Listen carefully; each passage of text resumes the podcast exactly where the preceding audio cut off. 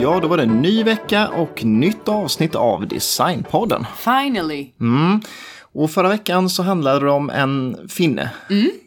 Och det gör det ju delvis också den här veckan. Man kan ju typ säga det i alla fall för att det, det handlar ju om Eero Saarinen. Yes. Och varför kan man bara säga typ då? Ja, det får vi ju märka. va? Jag tänker inte spoila i förväg. Nej. Mm, Men ja, jag tror de flesta kanske vet det. Men de flyttade till USA. Ja, och det blir ju lite återkopplingar till förra veckans avsnitt Mm. också. Eh, och nu har vi betat av ett par eh, finska formgivare på... Ja, eh, men det känns liksom, bra. Det mm. gillar jag. Eh, och ja, vi kastar oss in i avsnittet eh, som Lika vanligt bara. bra. Eh, och vi som pratar heter ju Sanna och Andreas och ni lyssnar på Designpodden.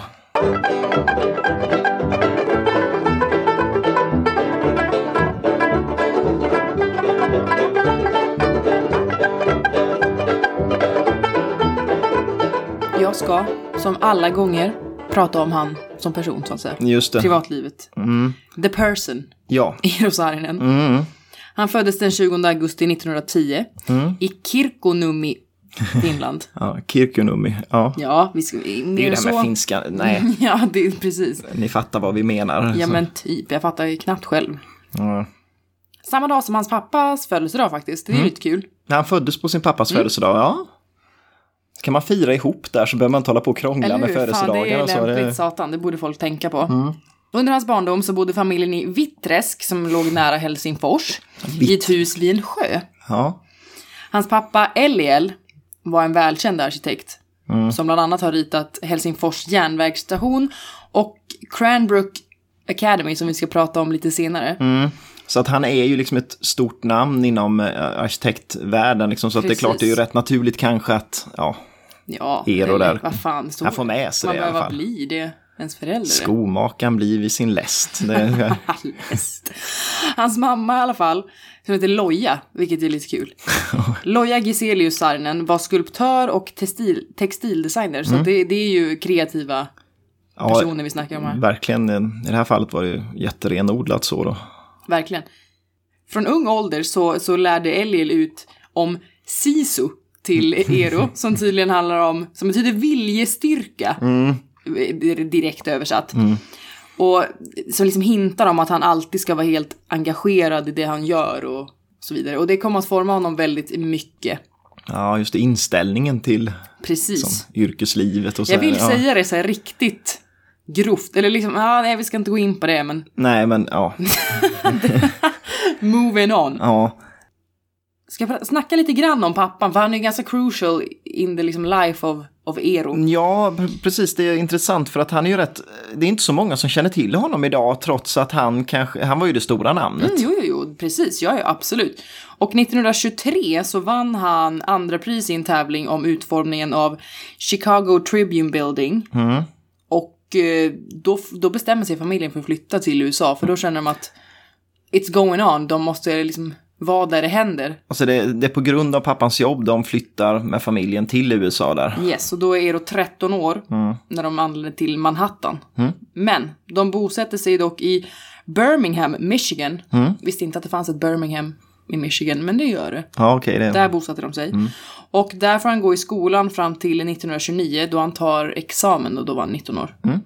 1925 får Eliel uppdrag att designa Cranbrook School Just det. som låg nära Detroit. Mm. Och skolan, hela syftet var att det skulle skapa en kulturell bro mellan Europa och eh, Amerika. Mm. Och den kom ju också att bli en av de viktigaste designskolorna i, i hela USA. Mm. Men okej, men då var ju också tanken lite att man tar en europeisk formgivare Mm. eller arkitekt då som får rita skolan för att liksom... Precis, ja, men skapa broar, det var ju, Ja. väldigt, det var ju också fint tänkt. Ja, absolut. Och det, Och, blir- det blir ju som sagt en jävla hit. och, det, och såklart mycket av det som hände i designvärlden då hände ju i Europa. Så att eh, det var viktigt att lyfta in de strömningarna i USA också. Mm. Mm. Det var väl jävligt clever. Efter Eros student då, 29, så bestämmer han sig för att studera skulptur i Paris. Då var han väldigt påverkad av mamman fortfarande. Mm, med skulpturer och den typen av konst mer. Precis, men han känner ändå att det inte riktigt är hans grej. Så efter inte så lång tid åter, återvänder han till USA och där börjar han studera på Yale.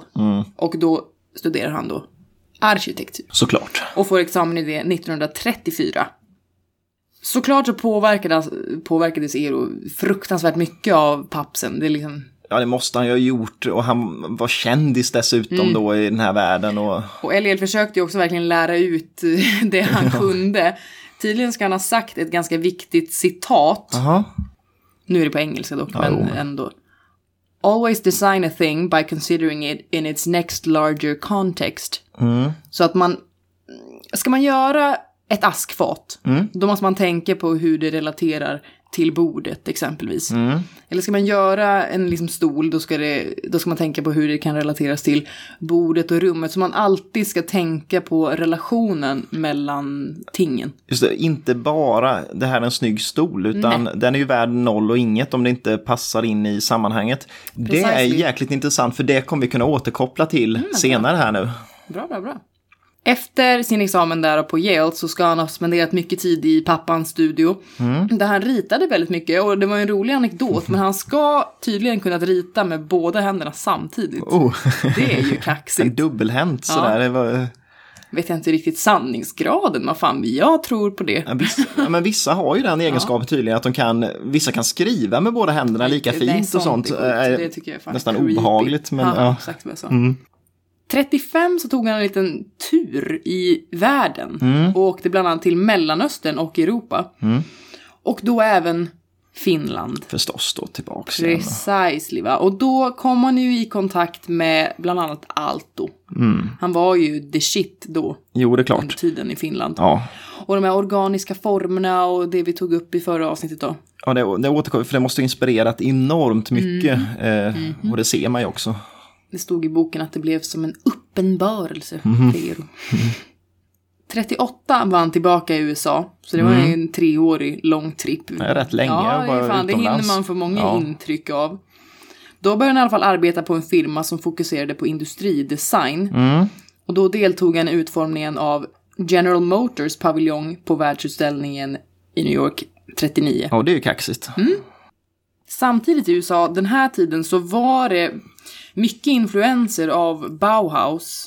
Och det är För klart att Walter det, Gropius, han eh, föreläste på Harvard och Mm. Mies van der Rohe föreläste på någon annan skola. Så att de fick ett inflytande på den amerikanska formgivningen Mm. också där. Precis, så det var väl lite det, inte han stred mot så, men det var liksom det som blev konkurrerande, det här lite europeiska mot, alltså det är ju också europeiskt uppenbarligen Bauhaus, men det är ändå väldigt olika det här organiska Mm. som Det är ju det där som Alto inte heller gillade riktigt, det här strikta funktionalismen. eh, Nej, och precis. Det Mm. Det, det där. blir lite så här två läger på något sätt. Sen kommer vi till en återkoppling. Mm. Eames. Just det, För han, alltså Charles Eames, var ju en väldigt viktig person i Eros liv. precis. Och det har vi varit inne på då i avsnittet om Charles och Reims. Yes. Eh, och det kan man ju lyssna på om man vill också, Ja, men det tycker sen jag förra väl. säsongen. Det var Där. fan awesome, om jag får säga det själv. Ja. Det kommer ju. De träffades i alla fall första gången 38. Ja, Då LL bjöd in Charles att studera på den här Cranbrook. just det, så de, de studerade Ja, Tillsammans ja, där, Ja, mm. ja, Eero han var ju där liksom. Ja. Vad fan, det var ju Pappa, pappans. Måste han ju. ja, Mm. Och de blev snabbt väldigt bra vänner. Och det kommer ju att hålla livet ut. De var också väldigt tävlingsinriktade mot varandra, vilket ju ledde till att det, ja, men de, de gjorde bra grejer. mm, det är klart det var så här liksom, man skulle vinna. Och man De ville skulle, precis ja. det. De trissade verkligen varandra till att göra sitt Ja. Mm. allra bästa. På Cranbrook så träffade han ju också väldigt många andra, för det, var ju, det blev ju som sagt värsta succén. Ja, och det var väl liksom den där eliten och de namnen man nu kommer ihåg. Mm. De har ju studerat där liksom. Precis. Bland annat då Florence Schust, eller framtida noll som hon heter sen. Från Mm. Noll. Snål, ja. Och de var väldigt goda vänner.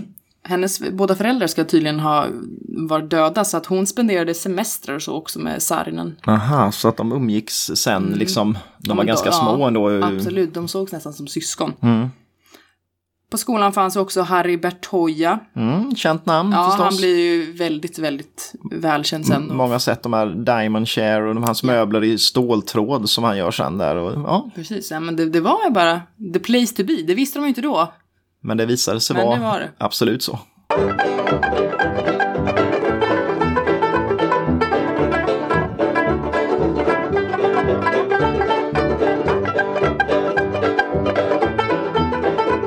Och Nu är vi inne på det här då, samarbetet med, Mm. mellan, eh, mellan er och, och, och Charles Eames. Så Eh, då, då kommer det här första projektet, de, den här möb, första möblerna de gör ihop Mm. till projekt. Och det är egentligen Kleinhans Music Hall i Buffalo, New York. Mm. Så egentligen grundar sig återigen i det här med att eh, LL får i uppdrag Jaha, att eh, ja. ta hand om, eh, om liksom, eh, ja, inredningen där. Ja. Och då tycker han ju givetvis att Eero, kan inte du göra lite möbler hit? Men det är soft. Han har ju glidit lite på räkmackan. Ja, han måste har man ju säga. gjort det. Men okej. Eh, och nu tar han med sig Charles Eames här och de eh, ska göra en del möbler. Och inspirationen till det här kommer mycket av den här resan som vi pratar om till eh, Finland bland annat. För där träffar han ju eh, Alvar Aalto och han träffar också den här Otto Korhonen som var den här snickarmästaren som Aalto använde så mycket av och som lärde Aalto allt om trä. Liksom, så här. Aalto allt. Ja, men liksom så här, hur, hur kan man göra med böjträ och, och allt det här. Och det lärde sig ju Eero rätt mycket av och inspirerades av. Så att eh, till den här eh, ja, konserthuset är det ju egentligen så tar de fram en stol som jag tycker är värd att nämna. Mm. Och den stolen, och den ritas ju då både av Eero Saarinen och eh, Charles Eames ihop. Den är ju inte sådär jättetypisk Saarinen egentligen. Utan Eller den är, Eames, eller? Nej, in- eller Eames heller, utan den är ju mer i sån fall klassisk finsk, eh, alltså alto-stuk på. Och det känns ju som man har stirrat lite på de här möblerna som alto hade gjort till olika projekt. Och om man ska beskriva den på något sätt, det är ju liksom den har ju en, alltså benställningen är ju så här klassisk, bara raka ben i trä med sammankopplingar liksom. Men sen är sitsen lite vågformad och följer kroppens konturer. Och sen en stoppad förstås då som ska bli liksom, bekväm att sitta på. Eh, Så att man Ganska kan väl säga, ful. ja rätt ful, rätt tråkig egentligen. Stilren kan man väl kanske säga Ja, om man ska jo, vara jo. lite, lite positiv. Men, men här eh, kan man väl säga att det här eh, Eames och Saarinen börjar experimentera Mm. med böjträet som material Precis. för att kunna göra skulpturala tredimensionella möbler. Och här blir det ju en på sätt och vis tredimensionell stol, fast den är ju ändå platt på något sätt i och med att man får inte det här, liksom inga armstöd som går upp eller någonting. Nej, men precis. Och på något sätt känns det som det där är något man skulle kunna se idag från någon svensk kontorsfirma. Ja, nej, Lite mm. så. Ja, mm. good. Men eh, de här samarbetena egentligen då egentligen mellan eh, Eliel och Eero fortsätter ju genom olika projekt som kommer. Och ett annat som jag tycker är värt att nämna det är eh, Crow Island School i Illinois. Och det är 1939 till 1940 som det här byggs. Eh, Och där får ju också då igen LL ansvar för byggnationen av skolan. Och då ska Eero göra vissa möbler och även hur möblerna ska utformas. För den här skolan, det känns ju som den var ganska radikal för att vara på sin tid. Va? För tanken var att mm, man skulle liksom lära sig genom eget ansvar, man skulle jobba mycket med naturen, det, som var ute i naturen och så. Det känns lite så här Waldorfaktigt Ja, nästan. jo, va? jo. Ehm, och mm, det påverkar också hur man utformar skolan. Så att mm, liksom, bänkarna satt i grupper istället för det här klassiska att läraren ska stå Mhm. framme vid katedern och Mm. prata och så. Och Det var stora fönster som öppnade upp liksom, för naturen utanför. Eh, Och till den här skolan, då, då tar ju Eero upp den här stolen som han gjorde till Konserthuset igen och gör en liten, nästan en barnvariant av den, kan man väl tänka. Ja, den ser ut ungefär som den. Men sen gör han även bänkar till exempel, och bänkarna är ganska, liksom, det är innovativt också, för det är egentligen en stol och sen så bara går det upp en liten bänkskiva som är väldigt organisk. okej. Och allting är ju mjuka former och så. Och det var Organiskt. Väl, ja, det skulle vara organiskt, men det kan ju också vara lite, det är ju smart i en skola för yngre barn att inte ha så mycket vassa hörn Ja, jo, någonstans. det är clever. Mhm. så att eh, det passade ju väldigt bra till den. Eh, och även Lily Swan som eh, ju var hans f- första fru, va? Som, Mm. eh, hon, eh, hon är delaktig här också i, i viss mån och gör eh, skulpturer, hon gör djurskulpturer till den här Mhm. skolan. Ja, det är passande. Så att det måste vara ganska trevligt på något sätt, man, ja, tanken att hela familjen är med och man ritar möbler ihop Mm, mysigt. och man går runt där och ja, Ja, Mm. lite fan, idylliskt lalligt. på något ja, sätt. Vad fan. Du tog ju upp lite snabbt där att de var lite experimentella med, med böjträ och så. Ja, precis, plywood och sånt. Precis, det läste jag ju att även Harry Bartoje var med på där Mm. på skolan. och det var inte bara böjträ de experimenterade med utan även metaller och textilier. Just det, Men i synnerhet då trä. trä, plywood Mm. och så vidare. Och de- den själva tekniken utvecklades ju också väldigt mycket just under den tiden. Precis, för vad, vad är det för tid? 40, Just det, och då är det krig. då är det krig ja. Och då, Jo, men- Eh, Ja, vi ska inte älta. Nej, men sådana det, det blir saker, Mm. Alltså, men- ju liksom så här att det är i militären man tar fram nya material och sen så Nya börjar man Mm. sätt att hitta använda. Mm. liksom civila sätt att använda dem på sen då liksom. Ja, Civila sätt, ja, Mm. ja. Men 1940 så hölls en tävling Mm. för utställningen Organic Design in Home Furnishings Just det. som var på MoMA. Mm. Och Eero och Charles var med då.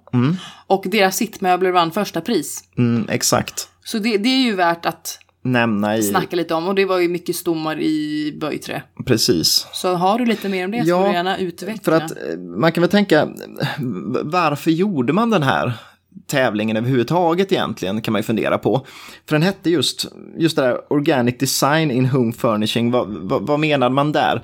Och man, kan- det finns något citat av Elliot Noyce som var han som ansvarade för, för hela tävlingen och var väl kanske lite hjärnan bakom också. Mhm. Okej. Och han menade på att det har inte gjorts några fantastiska möbler på många år, menar han i första läget då. Och sen så eh, menar han att det, det finns ett behov av ett helt nytt uttryckssätt. Allting är bara gammalt mök liksom. Det här är, ja, men det, Ja, jo. det händer ingenting. Och då gjorde man den här tävlingen för att nu ska vi ha de här organiska, böljande Mm. möblerna som passar i den moderna världen.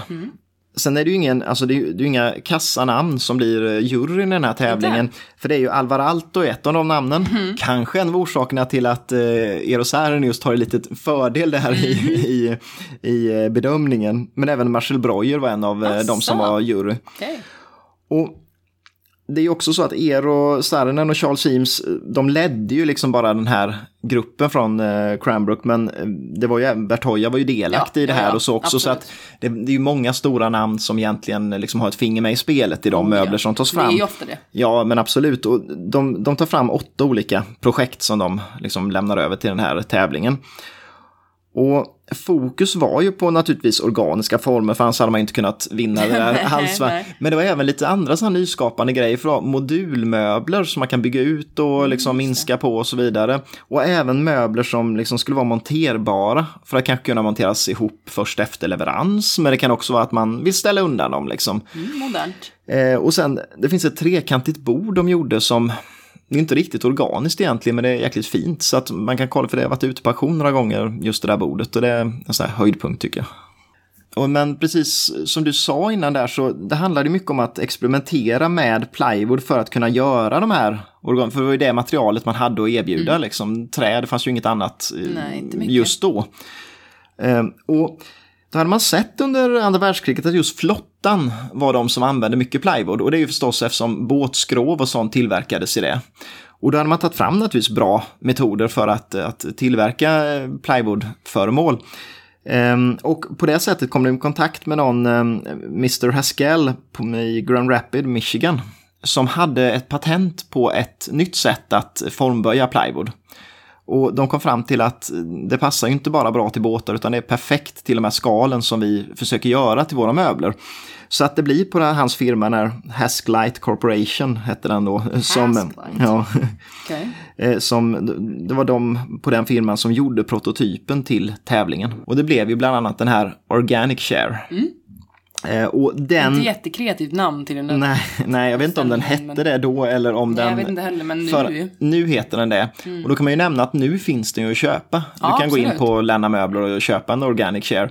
Det, Jag kun- ska säga vad den kostar sen. ja, det kunde man inte då. Nej, Och orsaken var väl helt enkelt att det var ju bra att man kom med den här tävlingen för man kommer som nya kul idéer. Problemet var att det är mitt under kriget och då är det inte så populärt att använda de här revolutionerande materialen till att ha möbler hemma av liksom, utan det skulle användas i krigsindustrin liksom. Och det går inte att distribuera möbler under kriget heller liksom, så att det blev aldrig någonting av de här. Men de var ändå fruktansvärt viktiga för det, om inte, inte minst Särenen gör senare va. Men om man ska beskriva den här Organic Share, den är ju... Alltså det känns ju ändå som att den är lite före sin tid, för annat såg ju ut som den lite senare, men just då Mm, fanns det ju absolut. ingenting liknande. Och den är ju liksom en, det är ju imsigt. ja, imsigt är det. Fast det är ju Saarinen. Sarinanit också. Det är Men- väldigt båda. den har ju liksom, det är ju ett formpressat, formböjt skal Mm. så att, som bildar både sits, rygg och armstöd. Lämpligt. Och sen så har den en genombruten rygg mitt på. Mm, Och, men det, ja. och sen svävade lite det Mm. där skalet genom att den har tunna metallben bara som, som den står på. Och eh, känns ju mycket så här Jetson-stuk, alltså från den här framtids, eh, lite space age. eh, Jag tänker sån ja, Jetson. Ja, inte Jetson. förstörd. Jag Ja. tänker Bruno Mattsson på en gång. Nej, men jag tänker lite så här space age-möbler, Ja, jo, jo. Mm. fu- futuristiskt på något Det håller sätt. jag med om. Och en trevlig stol, så den bör man ju kolla in när man inte vet hur den ser Det ut. tycker jag. Och Eero Saarinen har ju ritat ett antal möbler som är väldigt bra. Det man kan nämna tycker jag är att han inte ritat så mycket möbler. Nej, inte För- jätte. För många, om man kollar på mm, makarna Ims liksom och även eh, Alvar Aalto och de här, de har pumpat ut möbler. Det, det Han hade gäller ju inte. ganska kort liv, vilket vi också kommer in lite mer på sen. Ja, han levde inte så länge och sen så gjorde han nog ingenting om det inte var bra. Det känns som många av de andra har liksom gjort mycket så här och, Mm. och vissa saker är jättebra men andra saker är inte så bra. Det Särnen har gjort, han har ju inte gjort någonting dåligt om man säger och det, Nej. det är ju rätt unikt egentligen. Och jag tänkte nämna några produkter som, eller liksom möbler som, Mm. Gärna. som Särnen eh, ritade under, eh, under eh, 40 och 50-talet. Och ehm, vi har ju läst en bok eh, som är väldigt bra, som sammanfattar eh, Eero Saarinen på ett bra sätt. Och grejerna. Och grejerna, fina bilder på eh, Oh, ja. både vanliga och ovanliga eh, möbler. Och den boken, Den heter då Eero Saarinen. Minimum Design, och den är skriven av en, eh, jag ska se vad hon Ganska klurigt namn. Ja, Don't skriven av judge. eh, Domitilla Dardi, heter hon som har skrivit boken. Men, Eller han. Eller han. Vem fan vet? Oj, Ja, nu jag såg vet vi. inte. Ja. Men, men eh, det är i alla fall ett, ett bra sätt om man vill se lite modeller och miljöer som Sarnen har ritat. Mm, väldigt bra. Och för att gå in då på, på um, en del möbler så tycker jag att Grasshopper är en sån modell som är bra att nämna och som nog ändå många har sett. Den hette egentligen 61U, men det känner man ju inte till då. Nej, det är lite svårt att komma ihåg alla dessa modellnamn. Eh, och det, nej, men den, den ritades 1943 och kom i produktion 1946. Och det man kan nämna här är att det, det är eh, Sarinens första uppdrag för Noll, Mm. som är den firman då, inte helt förvånande, som han kommer att rita sina möbler för sen. Nej, not Och surprising. med tanke på Florence Noll då, och hans nära kontakt med henne där. Och den känns ju inte heller jättetypisk Saarinen som man tänker honom. Nej, verkligen. Utan den har inspirerats mycket av Alvar Aaltos eh, Ja, det ser man ju. Mm. Paimio-stol. det, det känns eh, mycket så. Och den har även faktiskt inspirerats av svensk design som bland annat Bruno Mattssons Eva och, och så. Va? Och Saren hade några, ta- liksom några krav som skulle uppfyllas när han gjorde den här. Det var att eh, den skulle minimera antalet komponenter. Och det har han ju verkligen gjort. För att eh, den består ju egentligen av två formböjda träkurvor eller vad man ska säga som bildar både framben, bakben och armstöd. Så jävla lämpligt när det Ja, görs. ja, det är liksom, och sen så är det ju en sits i mitten som också är en kurva. Liksom. Sen skulle det vara få kopplingspunkter som var lätt att montera. Och det blir den, för att det är ju bara fyra kopplingspunkter på hela fåtöljen. Det är liksom en fram, en bak på varje liksom, Mm, Det är sjukt. liksom bensida. Ja. Och sen skulle det vara sittkomfort. Och där var det viktigt just att det skulle gå att sitta bra i den oavsett hur du såg ut. Var du lång, var du kort, det skulle fortfarande vara en bekväm stol. Ja, tjock eller smal. Och det, det ska man tydligen kunna göra i den där. Jag har faktiskt aldrig suttit i någon, Nej, men, inte jag heller. men den skulle vara väldigt, och den anpassad efter kroppens form. Mm, det gillar man. Så ska man beskriva den så, eh, det är ju, den heter ju Grasshopper och det är väl Det är just för att benen. benen påminner om en gräshoppa Ja, lite. Ja, Men det är Och är väldigt luftig, flygande, flytande Mm. vilstol. absolut. Så kika in den. Men det är ju inte de här tidiga stolarna egentligen som man idag förknippar sådär jättemycket med Eero Saarinen. Nej, Utan det är ju en del av det han gjorde lite, lite senare då. Ehm, men med betoning på lite för att ehm, den stol som kanske, om man säger i fåtöljväg som man tänker mest på. Den kom till 1946. Eh, Och det grundades så mycket i att, att Florence Noll tyckte att Eros skulle göra den här Organic Share, att, att den skulle sättas i produktion. Och han funderade väl lite på det och kom fram till att han ska göra en stol med de kriterierna, men den ska vara en ny stol ändå. För att han hade väl kommit längre i det här med hur liksom materialen kunde användas och så. Ja, och Eero ritar på den här ett tag och sen så han- tar han fram en prototyp. Och det blir eh, en stol som han beskriver så här i ett brev då till, eh, till eh, Noll. Jag vet inte om det var till Florence Noll eller var någon annan på företaget, men han, han skri- skrev ett brev där och då skrev han Its informal name is the Womb Chair because it was designed on the theory that a great number of people have never really felt comfortable and secure since they left the Womb. Nej. Så han menar att det här ska vara en mysig... Eh, det ska vara livmodern. Ja, livmodern. Man ska krypa upp i den och känna sig trygg. Mm. Och tanken från början med Wompia var att den skulle göras i plywood. Och då var man ju tvungen att använda en, ett, liksom ett platt stycke plywood och så skulle man skära och bända och böja och så skulle man få till den här formen som eh, Eero ville få fram. Mm, Men begränsningarna var väl egentligen för stora, det gick inte för att det går inte att böja plywood så, eh, liksom så kraftigt så att det blir bra. Och då började han fundera, vad skulle man kunna använda annars för material då? Och då såg han återigen i krigsindustrin där att glasfiber började användas. Och det var säkert också inom flottan, hur båtar och sånt, att man började göra det Mycket med möjligt, i, i ja. glasfiber. Och där tar han hjälp av Florence Noll eh, och via hennes kontakter och ser liksom vilka företag skulle kunna göra ett skal i glasfiber till en fåtölj. mm. Och de hittar något som heter Winner Manufacturing Company i New Jersey. Det var ett töntigt namn. Ja, Winner. ja. Ja, ja. Men, men de, de i alla fall hade tekniken och viljan att, att göra den här. Och då utgår man istället för att utgå från ett, ett platt ark liksom, så, så gör man en kon. Så man har en konformad eh, glasfiber, liksom strut då. Och sen skär man bort eh, toppen på den och där satte Eero in då en nack eller en ryggkudde. Och sen så böjer han till formen på liksom topp, eller liksom botten eller den breda delen av konen så att den blir formad med armstöd och så. Och det blir wombshare.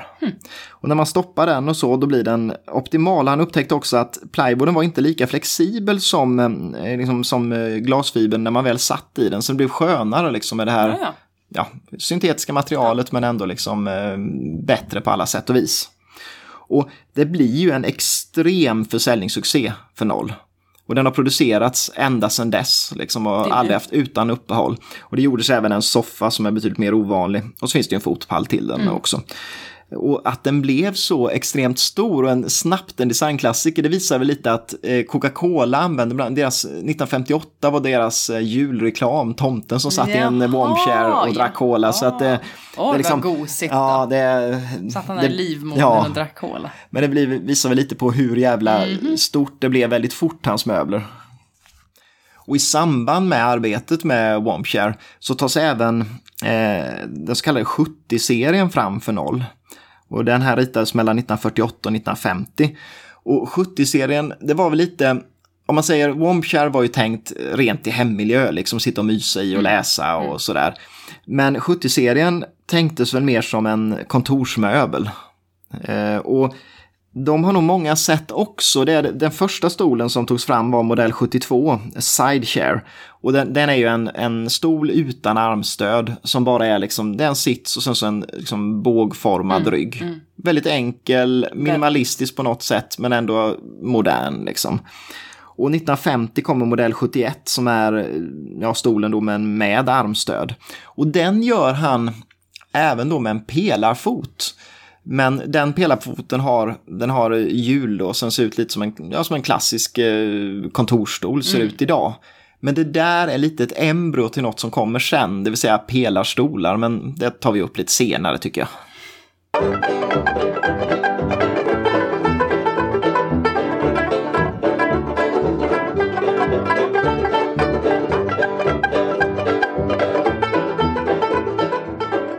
Tillbaka lite i tiden Mm, och till the personal life. mm, Han var ju då ofta väldigt kopplad till, till pappan och pappans eh, studio och så vidare. ja, det måste vara på gott och ont egentligen. Ja, men precis. Så att han tar faktiskt steget att försöka bryta sig lite lös Mm. från pappan 1945. Då tidningen Arts and Architecture av John Entenza presenterar Case Study Houses. Och det Ja. har vi ju också tagit upp tidigare i avsnittet om IMS. Precis. Det är alltså ett program som gick ut på att man skulle designa billiga hus av förfabricerade material. Liksom så här modulhus på något Yes. sätt. Ja. Charles och Ray Eames är ju med då, och deras hus vinner ju också, tog vi upp i det avsnittet. Mm. Just det. Men Ja. Charles gör faktiskt också ett hus tillsammans med Eero. Aha, Och det har så de jag gör rätt inte ihop? hört Nej, förut. det har jag inte hört heller. Och det är faktiskt då den här John Entensas hus de gör, Jaha, vilket ju var spännande. mm, absolut. Så det, men det var liksom första steget, för det var ändå så, något pass så stort och officiellt rätt och det blev bara Ero utan Och in, pappsen. pappan är inte inblandad här. Sen lite kul att, att men då blir ju Eames tävlar mot sig själv lite också där. Ja, då, det är lite konstigt. men Han vill gör ju dem- bara, ja, Fast man ökar ju dock bara chanserna på att vinna. det är sant, uppenbarligen. men han gör ett med frugan och en med Ja, kompisen. ja, där. han vann med Ja, frugan. då, Så ja. att. 48 så var Eero med och vann tävlingen om utformningen av Jefferson National Expansion Memorial. Mm. Och där var också pappa Elil med i den tävlingen. Aha, så där tävlar de mot där var de i varandra olika lag och tävlade mot varandra. och sonen vinner. Precis, men det sades fel i början att det var pappans lag som vann. Men det var ett misstag. De blandar ihop eh, Yes. Särinens där. Ja. Så att nej, då, då liksom, det kanske var då han gick förbi, så att säga. Han kanske också var tillräckligt bra då. För man måste ju komma till en punkt där man faktiskt är tillräckligt bra för att kunna bryta sig loss. Liksom. Vad gäller privatlivet då så har ju faktiskt du redan tagit upp att han var gift med en Lily Swan. Mm. Och hon var också skulptör, som du också Just det, hon gjorde de här uppenbarligen har sagt. djuren till skolan där. Ja. De gifte sig 39 och fick två barn tillsammans, Erik Mm. och Susanne. 1953 så träffar han dock en ny. Mm. En kritiker på New York Times som skulle skriva en artikel om honom. Okej, ja. Som hon hade döpt till Now Saarinen the Sun. Så att det visar ju på maktskiftet. Nu Ja. var det liksom the Sun. Nu är det den Saarinen. nya Sarnen som har... Ja. Så han skiljer sig med Lilly Mm. och gifter sig då med den här Aline Ja, vi ska inte gå in på efternamnet för det är inte riktigt betydelsefullt här för det är Eros som är fokuset. Mm. Ja. De får snabbt en son Mm. som han faktiskt döper till Eames Men det är jävligt efter fint. Charles. så, att så, så tajta var de. Ja, det. 51 så dör Eliel Mm. och Ero tar över arkitektstudion. Jaha, han tar över hans arkitekt. Ja. Han döper dock om den till Saarinen Associates. Jag vet inte riktigt vad den hette innan ska jag erkänna. Men han, liksom, han, han tar över men ändå Gör en egen prägel. förändrar Ja. det. Precis. Och han var ju nu väldigt, väldigt känd Eero. Mm. Och 1956 så fick han pryda omslaget av Time Magazine. ja, det är ju kaxigt. Dock så var hans liv som sagt kort. Ja, han dör tidigt. Ja. Ja, 1961 så ska han opereras för att ta bort en hjärntumör. Mm. Och han avlider under den operationen. Mm. Så 51 år gammal blev han. ja. En förklaring till att han inte han producera så jättemycket ritningar. Också kanske att han var kräsen faktiskt. På gott i det här fallet skulle jag säga. För att eh, absolut. man vill ju inte bli ihågkommen på massa halvkassa grejer man har gjort. Och som utlovat så ska vi prata om de här pelarmöblerna, kanske vi kan kalla dem då. Tulip. Ja, Tulip. Nej, men grejen är att, och det är ju egentligen lite mot slutet av hans liv då, trots att han inte är så gammal, men de här kom, de ritas ju 1956 och Tulip Chair är väl en av de sakerna som utöver Wompshire då är det man mest förknippar med Eros Saarinen. Och allt grundar sig i att eh, hade- många år tidigare redan så hade Eros Saarinen gått omkring och stört sig på ben han tycker liksom att fan, det, det är bara ett enda virvar där nere. Det kan vara snyggt så här, man tittar på en matgrupp och så ser man ja, snygga ryggar och det är liksom en fin bordsskiva och så är det ett jävla liksom, härke av liksom, ben som sticker åt alla håll. Det blir inte snyggt estetiskt. Okej. Och så tyckte han där liksom att man har gjort fyrbenta stolar, man har gjort trebenta stolar, man har gjort tvåbenta stolar, det vet jag inte vad han menar Nej, med. att har det, man nej, det? men det har man uppenbarligen gjort. Men det är inte en jävel som gjort en enbent stol. Nej. Och det skulle han bli först att göra. Tydligen hade han jobbat många år med det här och tagit fram olika prototyper och, och sånt då va. Men 1954 då skriver han ett brev till noll igen här. Okej. Tydligen är det ofta brevkorrespondens ja. då, Ja, men det det var var ju ett brev. skämt. Då skrev han det att I am really very enthusiastic about the whole idea. I have come up with an idea that I think will wipe Herman Miller off the map. Ohoho! Sen menar han så att- yeah. Herman Miller, alltså företaget som Charles Eames jobbar för, eh, det ska han radera med sin nya uppfinning. Yes. Det är strongt. Ja, och det han kommer fram till är då en stol, för det är stolen som görs först. Eh, och det är en stol med ett skal i glasfiber, men foten som är trumpetformad och går ner är tillverkad i metall. Och det här är ju egentligen en kompromiss, för hans grundidé var att göra en stol som är gjuten typ i ett stycke, men det gick inte för att det håller inte med den tidens liksom, eh, material och så. Och görs en karmstol och en matstol då utan, utan karmar. Och det som togs fram först då, det var den här stolen och den togs fram i vitt, svart eller i platinumbehandling då. Så att det var mm, det som fanns. Och sen kommer det direkt nästan bord också. Mm. Och där fanns det lite mer olika varianter. Det fanns ju, liksom foten var ju typ densamma hela tiden, men sen fanns det granitskiva eller Carrara-marmor eller laminat och även en transparent bordsskiva som jag aldrig har Jaha. sett faktiskt. Ja, det lät ju den dock lite kul. verkar finnas.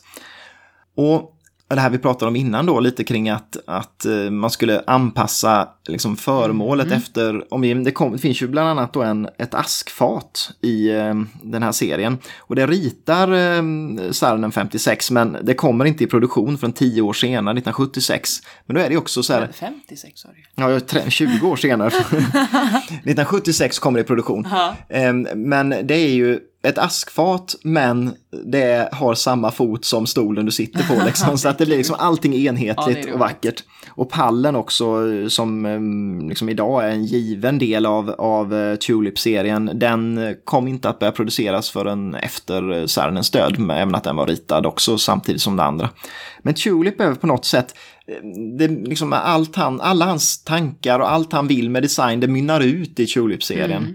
Och om man ser bilder på Tulip-grupperna liksom i miljöer så är det så himla stilrent just för att han har ju rätt i det att benen blir ju ganska myllriga. Ja, oh ja. Och istället blir det så här genom, liksom, det blir transparent i rummet, det är stilrena skulpturer rakt igenom. Så att det, är- ja, det, han har ju lyckats där verkligen. Agreed.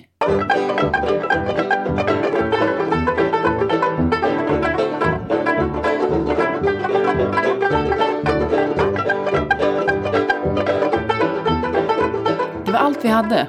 Det var allt vi hade om eh, möblerna och sakerna och The life personen of och allting. Saarinen. Men det tar ju inte slut där, för vi brukar ju alltid prata om eh, auktionspriser och nypriser. Precis, det ska vi även göra idag. Mm.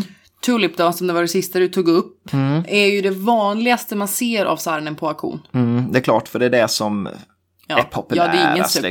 Liksom. Nej. Mm. Men så är det. I synnerhet borden, eftersom att det finns så himla många olika varianter. Ja, det finns liksom små eh, Mm. soffbord och sidobord till jättestora matbord. Verkligen. Och självklart som alltid så korrelerar ju priset med storlek, material, skick och så vidare. Jo, det är klart. Men då, om man vill ha ett lite mindre bord så behöver man oftast inte betala mer än 3 till 6 tusen ungefär. Nej, precis. Och de billigaste borden där är ju i bara en laminatskiva. På. Ja, ja, ja, ja, precis. Dock hittade jag enorma jävla bord på 2,4 meter. Och då är de alltså runda i princip. Mm, Som ändå har den här centralt placerade bara trumpetfoten ner. Så att det är ju Mm. vågat, men Och då kan det ju ka- kosta lite annat. Mm. Hittade jag ett eh, klubbslag på 38 000. Mm. Och ett som såldes på Christie's i London. Ungefär 70 000. ja, det är ju... det är mer. lite annat, men det är också jävligt mycket bord alltså. Man får väldigt mycket bord för, för pengarna ändå. Alltså, det, Ja. Sen stolen då, också relativt vanlig, inte jättekostsam. Hittar några exempel på 11 000 för fyra stycken vita. Men också 50 000 för sex stycken, så att mm, som sagt, det varierar ju. varierar på ja, skick och ålder och allt det där som vi alltid pratar om. Att det Mm. Alltid, är alltid avgörande. Sen måste vi ju också uppenbarligen ta upp priser about the warm chair. Ja, Warmchair eh, ja, är en trevlig stol. Mm, ja, men jag gillar ju sittmöbler, speciellt fåtöljer.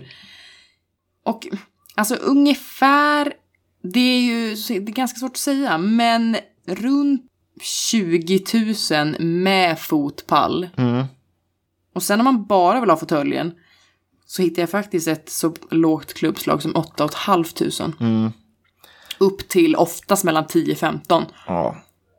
Och ibland mer. Men Jag kan tänka mig att mycket beror det väl på att eh, just stoppmöbler är stoppningen så fruktansvärt viktig. Mm, verkligen. Har den börjat bli kass va, så, så är, måste man ju lätt lägga 10-15 tusen på att klä om den. Mm. Så att eh, man ska nog vara vaksam på om man är intresserad av. Absolut. Vi hade inne någon eh, riktigt tidig Wompshare på, på jobbet eh, som vi sålde. Och den, det var ju coolt bara för att den var väldigt tidig. Men det var ju tråkigt för att stoppningen var helt torr. Och samtidigt köper man en stol som är en av de tidiga i tillverkningen, då vill man ju inte klä om den för att eh, Nej, det känns fy, helt det är fel. hemskt, tycker jag. så att man får nästan välja, antingen vill man ha en stol som För är snyggt. Mm. för snyggt ja, eller en för att sitta i. Ehm, Ja, det får man välja ja. faktiskt.